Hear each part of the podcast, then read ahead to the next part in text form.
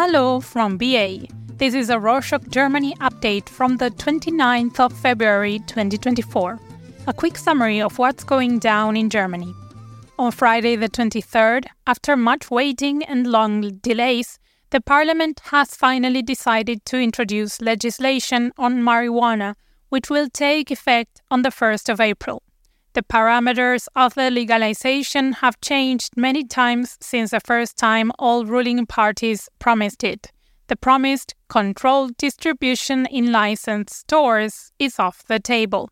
Now, growing cannabis for private consumption with up to three plants, carrying up to 25 grams, and having up to 50 grams per month at home will be legal.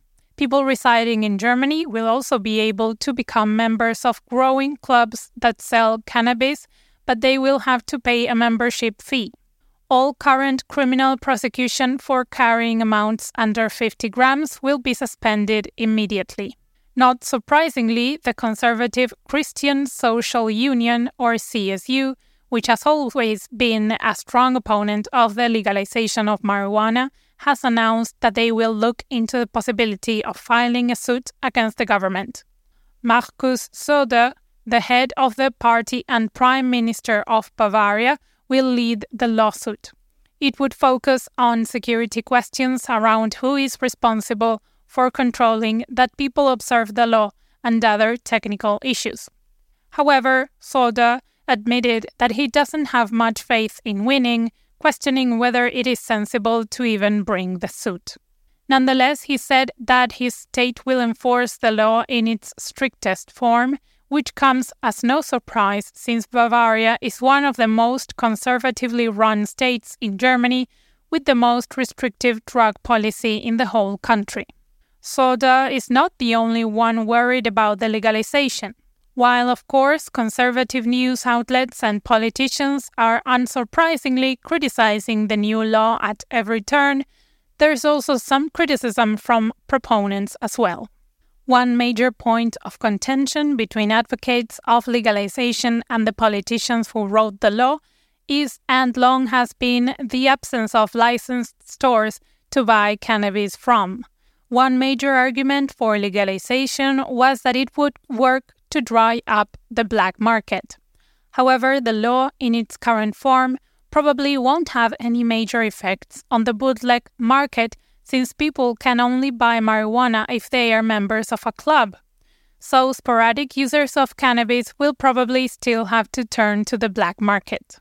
In other news, on Monday, the 26th, shows of solidarity with Palestine at the Berlin Film Festival sparked controversy. Several filmmakers receiving awards at the festival wore Palestinian scarves or signs calling for a ceasefire and also demanded a stop to German weapon exports to Israel. German media has criticized these signs of solidarity with Palestine and decried the statements as outrageous or anti Israel. However, the head of the Anne Frank Memorial said that society would have to learn to live with these controversies. Moving on, the Internal Secret Service has been carefully watching the right wing Alternative for Germany, or AFD, party for possibly being a right extremist organization. Now, reports from the daily newspaper SZ revealed that the Secret Service might be changing the AFD's status to a certifiably right extremist organization. This change in classification would give the Secret Service more tools to observe the party and provide proponents of a ban on the AFD with more arguments. However, this will not directly lead to a ban on the AFD or make it impossible for them to participate in elections. Still, the SZ reports that the AFD has filed a suit against its current classification as a possibly right extremist organization, which led to a halt in the official announcement of the change of status. A ruling in that case is expected to come in early March. From right extremism to left terrorism. In the 1970s, the Red Army Front, or RAF, a leftist terrorist organization, carried out several lethal attacks on members of the financial and reactionary political elite. RAF murdered Buback, the Attorney General, Schleyer, the head of the lobby organization of capitalists, and Ponto, chairman of the Dresdner Bank board. In turn, the heads of the first generation of RAF fighters, who were imprisoned at the time of the murders, died in jail.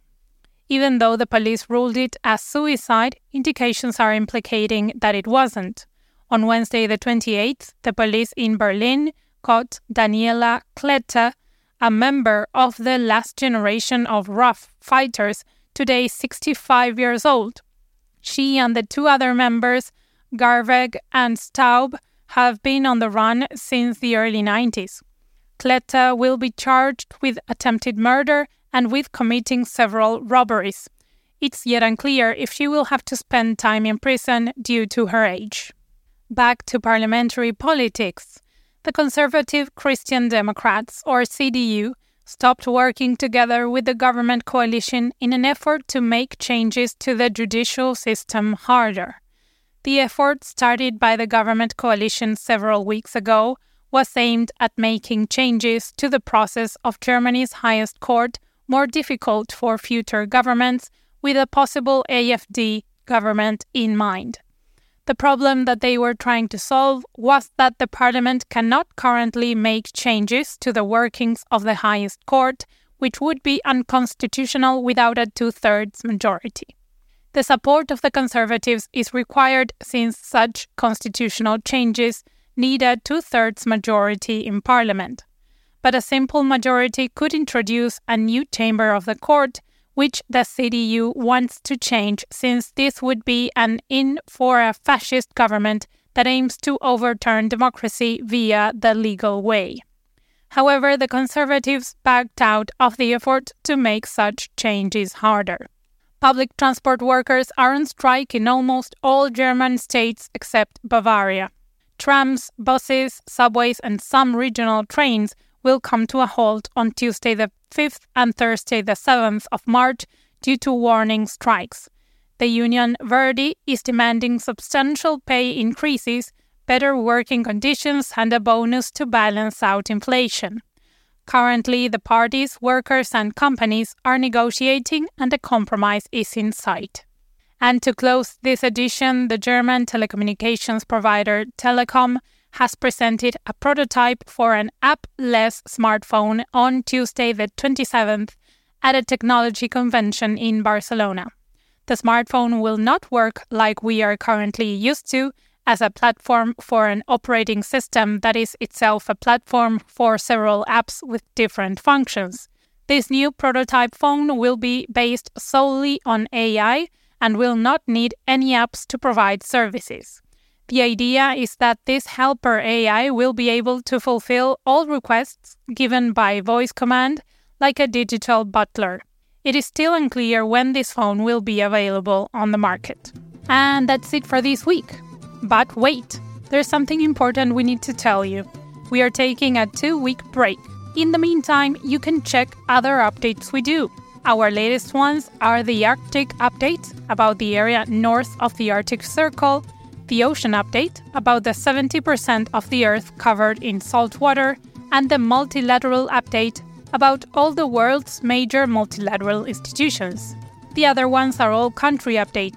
We have a selection of countries from Africa, Asia, South America, and Europe. Check rorshok.com slash updates to see the full list. We left the link in the show notes as well. Ciao!